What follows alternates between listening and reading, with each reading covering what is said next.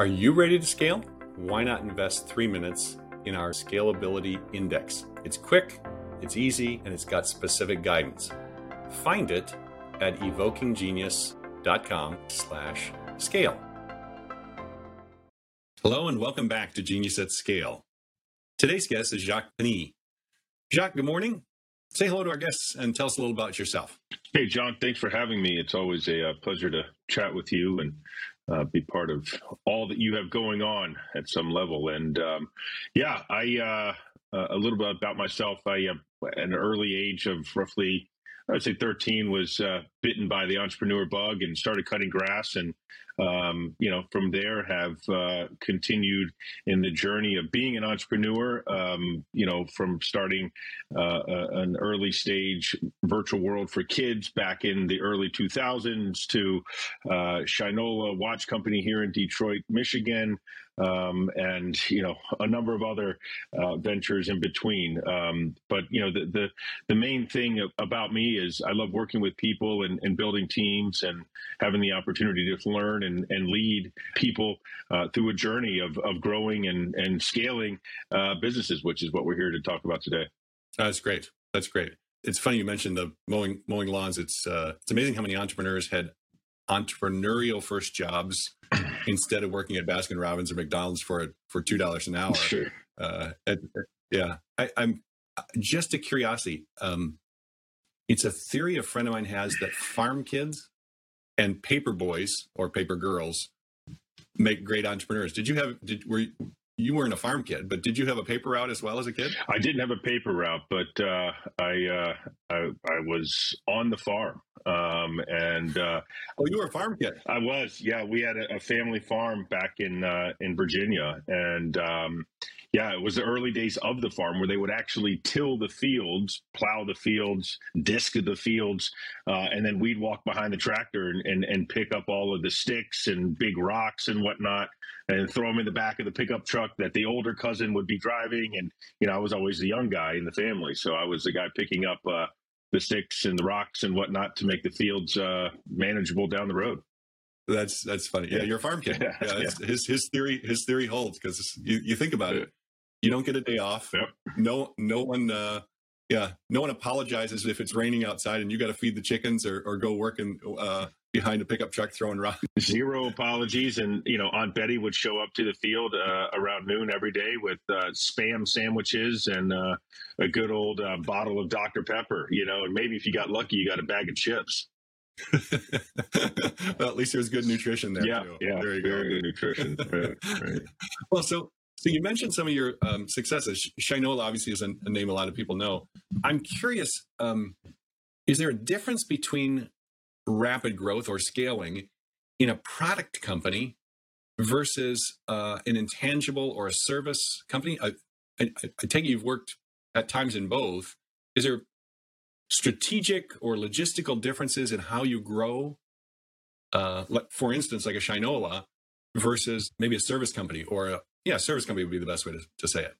Yeah, well, look, I, I haven't, you know, been part of or led a service company, but you know, I, I do think there's there's you know obviously the word scale and growth, the word scale and growth, or uh, can be looked at as one, but you know, I look at them a little bit different because you know, as as we're growing these companies, our burn rates don't always um, uh, imply that we are are cash flowing um, and that you know the the balance of what's coming in versus what's going out uh, makes sense uh, from from a, a uh, cash standpoint. And so you know on the other side of things when you're scaling what you know in, in my experience what we've always looked to do is is to continue growing at at a very fast clip but ensure that we're managing costs to a place where we are uh, putting cash to the bottom line. And um, and and so, you know,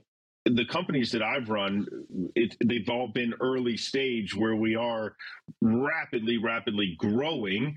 Um, some would say scaling, but I would say growing, and and that's where we're throwing a lot of money at the business and building the teams and setting up the platform to actually scale uh, beyond that initial growth period. No, it's great. It's great. So Um, and that's where we're spending and you know technology stacks we're spending on processes developing strategies you know um, uh, building the right teams getting the right people in the right seats. So uh, i look at scale and growth a little bit differently.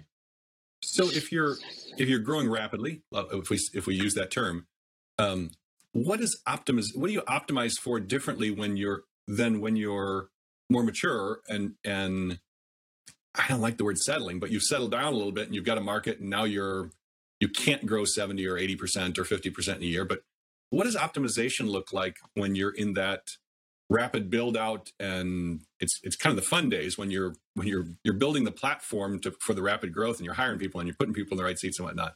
What do you optimize for there differently than you would optimize for when you're more mature? Yeah, I mean, look, I think for in, in, the businesses that I've been part of, it's you know optimizing product, for example, right, and and understanding product and optimizing the product for the consumer uh, that we're selling to, and then what does the consumer experience look like, and how do we ensure that those three elements are going to carry on to the next phase of growth for the business? And you know once you're at a more stable, if you will, place in, in the life cycle of the business, those three elements that I just used as as examples, you know, become they're very important, but they become more stable because you have gained understanding. You have invested heavily into product invest, inve, uh, development. You have invested heavily into the understanding of the consumer. Um, you have invested heavily into the customer's experience and developed, you know, uh, uh, for example, in the customer's experience side of things, customer service team and the processes and the technology stack that supports that customer service team.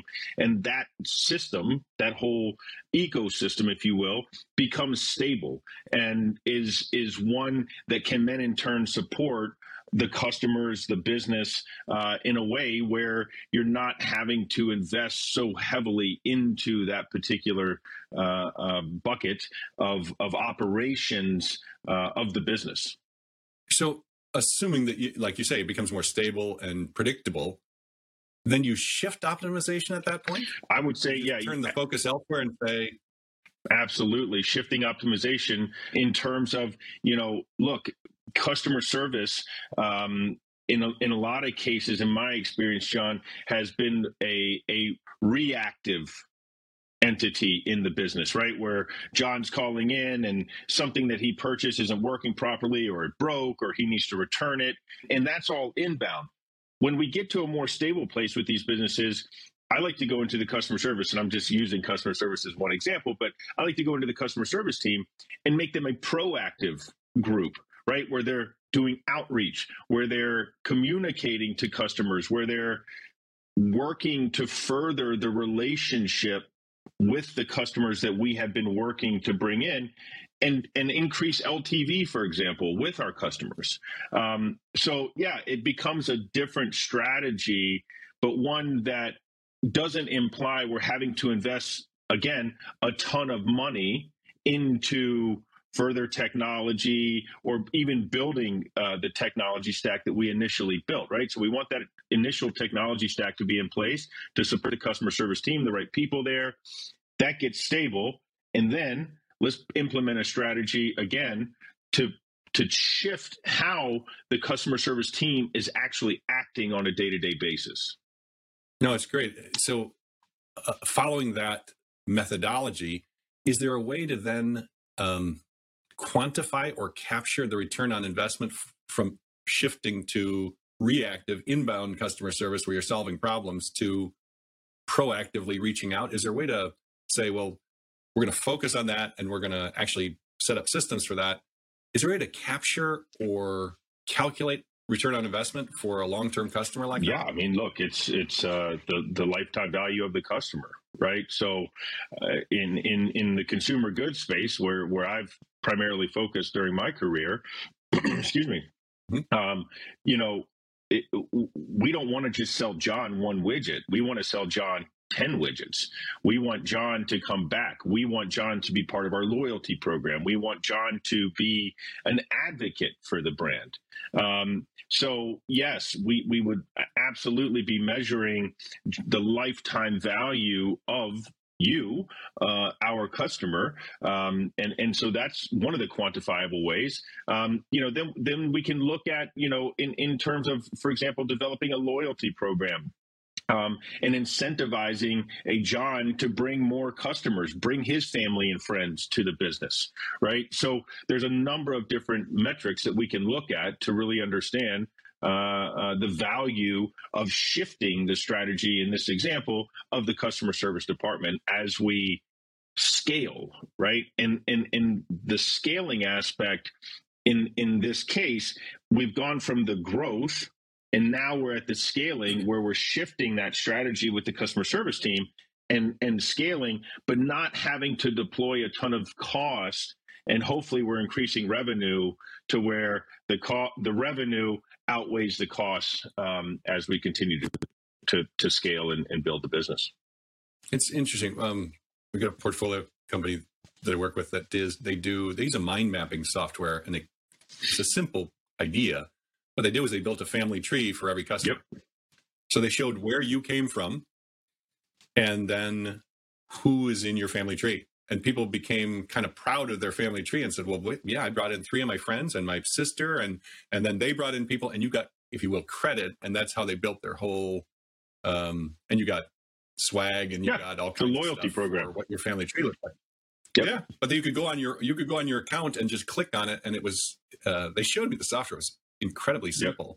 But it showed this whole thing, and people were super pr- proud of it because then they also realized, oh yeah, next time I talk to so and so, I'm going to ask him how it, how his watch is, or how his uh, car is, or how his uh, uh, widget is, because we we live in the same family with that with that yeah. team. Um, the the piece that was uh, fascinating about it as well, uh, the company then hit a hiccup with something, some some uh, there was some aspect of their product, and the family trees turned against them. Oh wow! because now you're connected to that. Well, and I had never thought of that, but you think, oh right, if if you screw up, then everybody calls everybody and go, Jacques, is your is your widget not working yep. either? No, this thing's a piece of crap, and I can't get them to fix it. And you go, now the family tree. So it forced them to be um, connected internally because they couldn't just overwhelm customer support when the product didn't work. Those guys are saying you need to get that product fixed immediately so that I can tell my families that they're okay. Yeah. Uh, because when families revolt, it's a it's a it's problem. revolution, and that was. I mean, John, it speaks to the power of social networks,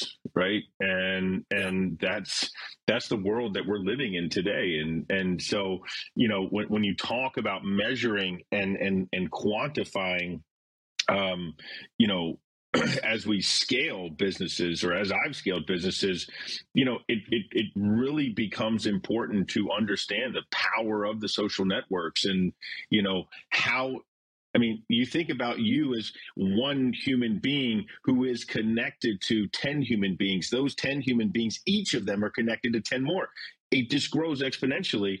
And human nature we love talking unfortunately so often we love talking about the negative the bad the this thing isn't working rather than talking about how great this thing is right like how great right. this pen writes you know i might not be that inclined to write about how great it writes but if this pen cost me 500 bucks and it's not writing worth a darn i can promise you I'm going to tell the world. Someone's right? going to hear about it. You know?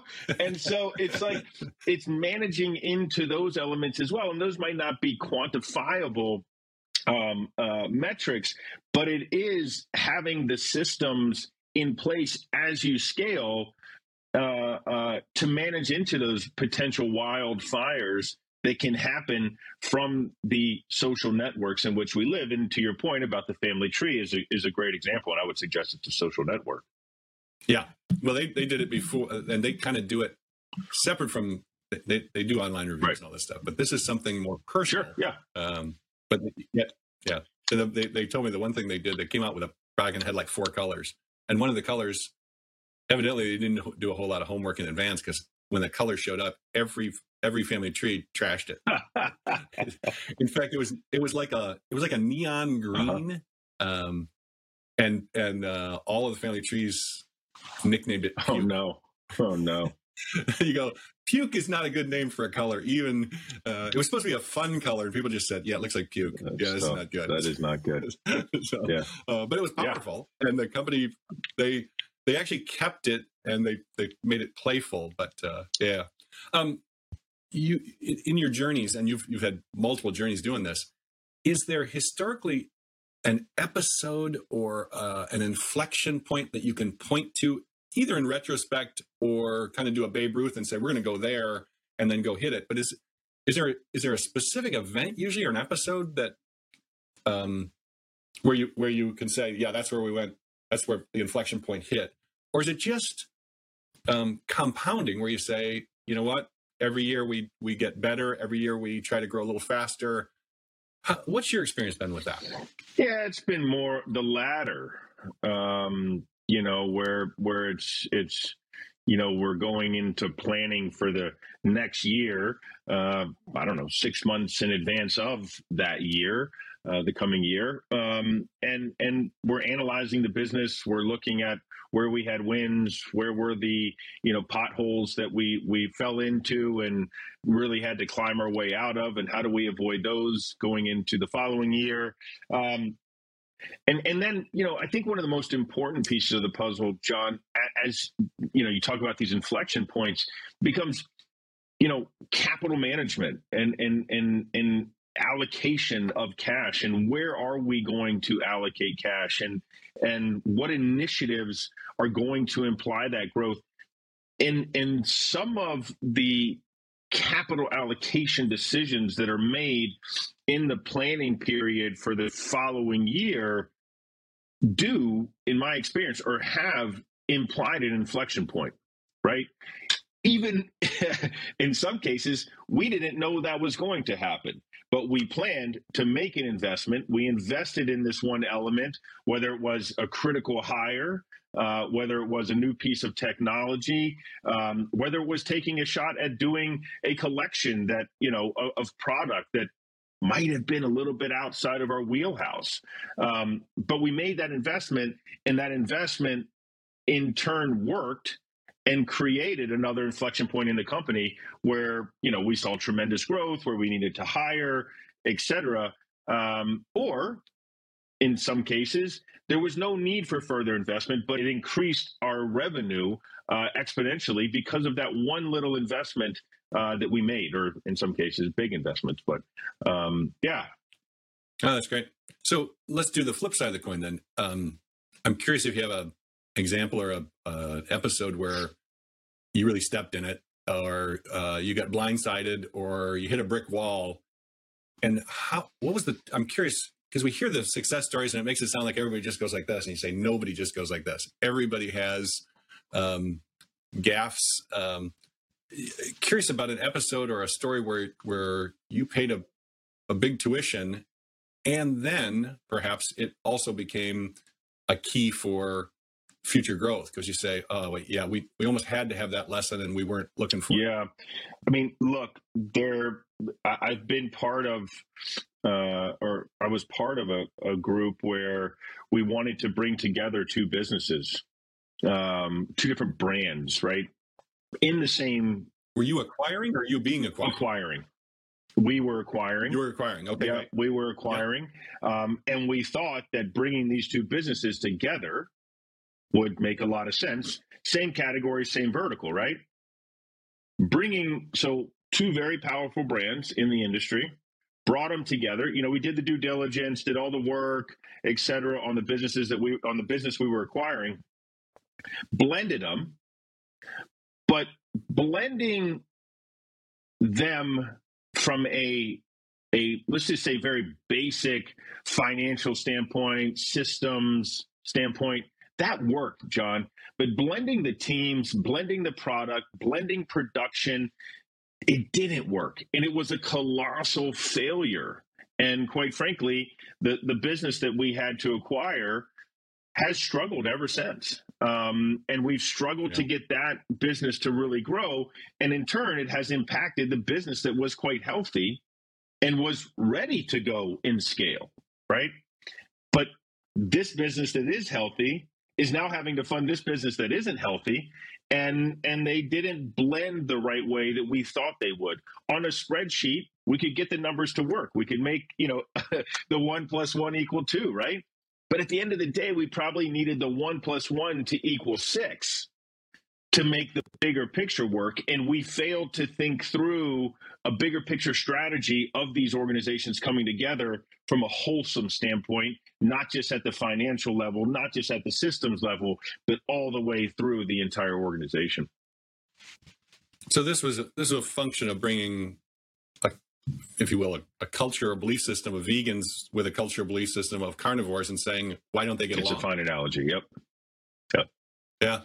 Yeah. It's it's it's interesting. More and more companies these days seem to be doing cultural due diligence, which was non-existent 10 years ago. It won't work. It, won't work. Yeah. it just doesn't work. Um, so yeah. yeah, that was uh, that was one example. And and look, there were it wasn't just culturally, there were systems that didn't blend properly. There were, you know, and, and then it's always one of those cases where you get into a business that you acquire and you start to lift up this rock and open this door and there's a big hairy scary monster that you didn't know was behind that door when you bought the business and uh, yeah um, it, so you're you're behind the tiller again, picking up st- sticks and big rocks and throwing them in the pickup truck. That's exactly right. Here's a big rock. I can't even lift this one. This one's really yeah, big. This one's really big, and we need a piece of dynamite to blow it up to then get through. You know, to, right. I mean, yeah. just yeah. So um, yeah, that's funny. That's funny. Um, we have a theory that uh, companies and or maybe C suites scale or grow at the at the level that the CEO is growing true, fair or unfair? I think number one, very, very, very interesting theory. Look, um, I, I, guess, John, this is how I will try to answer the question. Um, and, and I don't know if I'll do a good job of it, but what I would say to that is me as a CEO, I always want to surround myself with people who are better, smarter, can do the job in ways that I could never imagine doing it. And so, with that, thinking in mind, the the idea or the concept or the theory, as you put it, uh, of the the business doesn't grow without you know the CEO growing or or this doesn't level up beyond the CEO. Um, I I would say that it could or would level up beyond the CEO because of the team surrounding him or her, right? As long as you get the team um, is able to to, to, to, to, to push, right? Now, what I would also, or how I would also circle back to the other side of the, the, the theory is the CEO does need to be able to drive a vision and to drive the team and to ensure that all the dots are being connected and there is cohesion, right? You know, the, the CEO does need to grow to really lift the team and pull the team along. But that's not to say that the team can't be bigger, better, broader than the CEO, if that makes sense. It does. And it's I, I I wonder, is it a function of if the CEO is trying to keep up as opposed to leading from a, from the front, does that prohibit growth or is it it might even be better that the team is so good that the CEO essentially just has to um, make lemonade and hand out sandwiches. I, look, I, I, don't know that it, it should be to that degree um, because I, I, do think the CEO needs to be in the weeds, in the details, in the trenches with the team. Um, yep.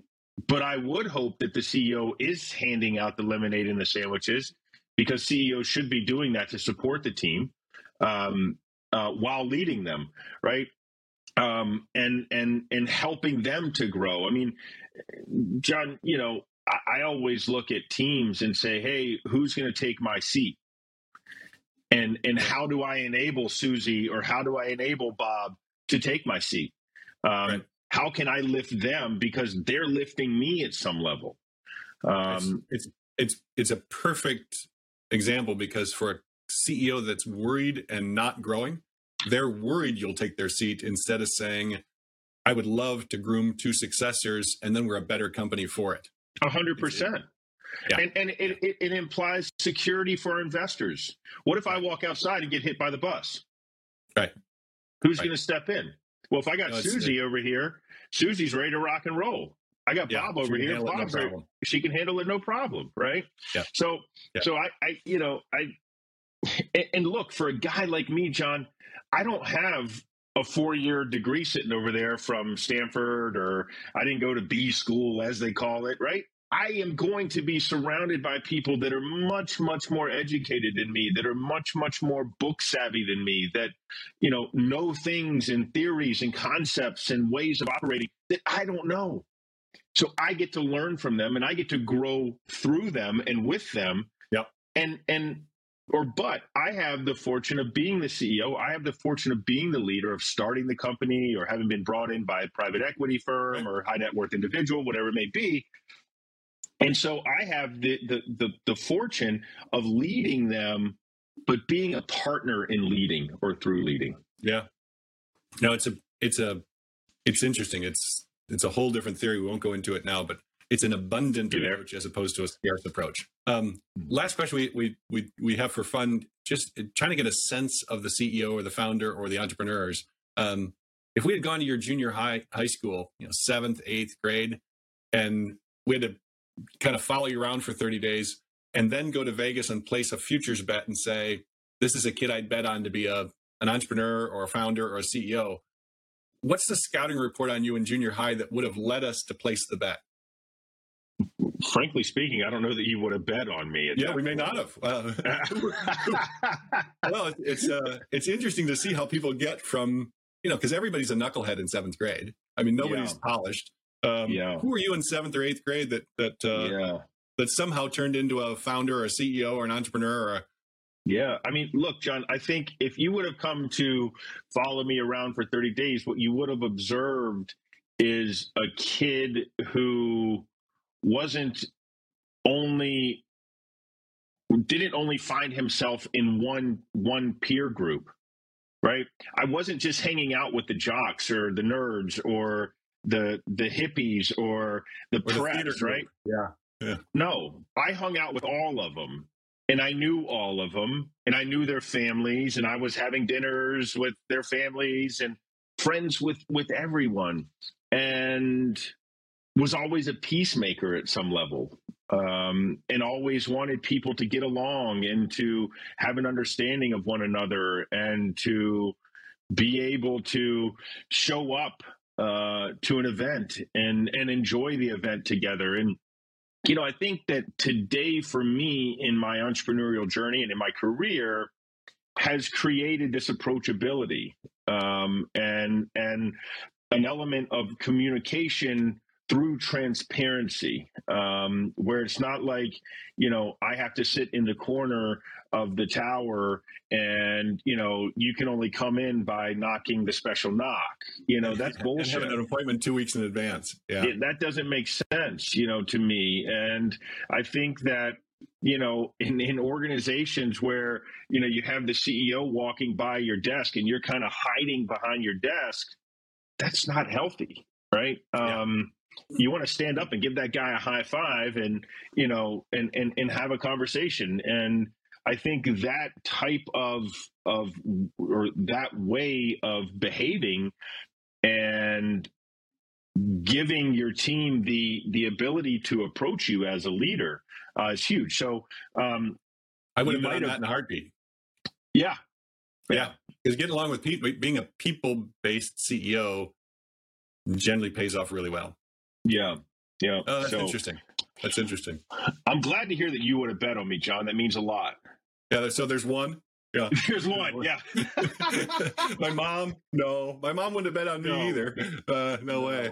Yeah, my, Uh-uh. my yeah, some of my friends might have, but uh, yeah, that's Yeah. okay. It's okay. Yeah. Yeah. in seventh grade, I punched my seventh grade teacher in the face. So I don't think a lot of people. He called somebody the N word, and I stood up and he kind of Wow. challenged me to a fight. And I was like, "Yeah, okay. Uh, he Here we sent me out in the hall, and I punched him. in- I punched him in the mouth. Yeah, yeah. so, I would have done. so I don't think people well. were betting. They weren't. They weren't making futures bets on me either. So Right. it's okay. Yeah, Yeah. we turned Yeah, out okay. okay. We're just fine, man. We're just fine. Yeah. Well, as as uh, Jacques, thank you for your wisdom and insight and your uh, your approachability. Uh, that that makes for uh, uh, super helpful learning for our guests. Uh, for those who uh, uh, are listening, we look forward to seeing you again on Genius at Scale. All the best. Thanks, John. You're most welcome. Thanks for joining us today. Are you ready to scale? If so, invest three minutes in our Scalability Index. It's simple, easy, and gives specific guidance. Find it at evokinggenius.com slash scale. All the best.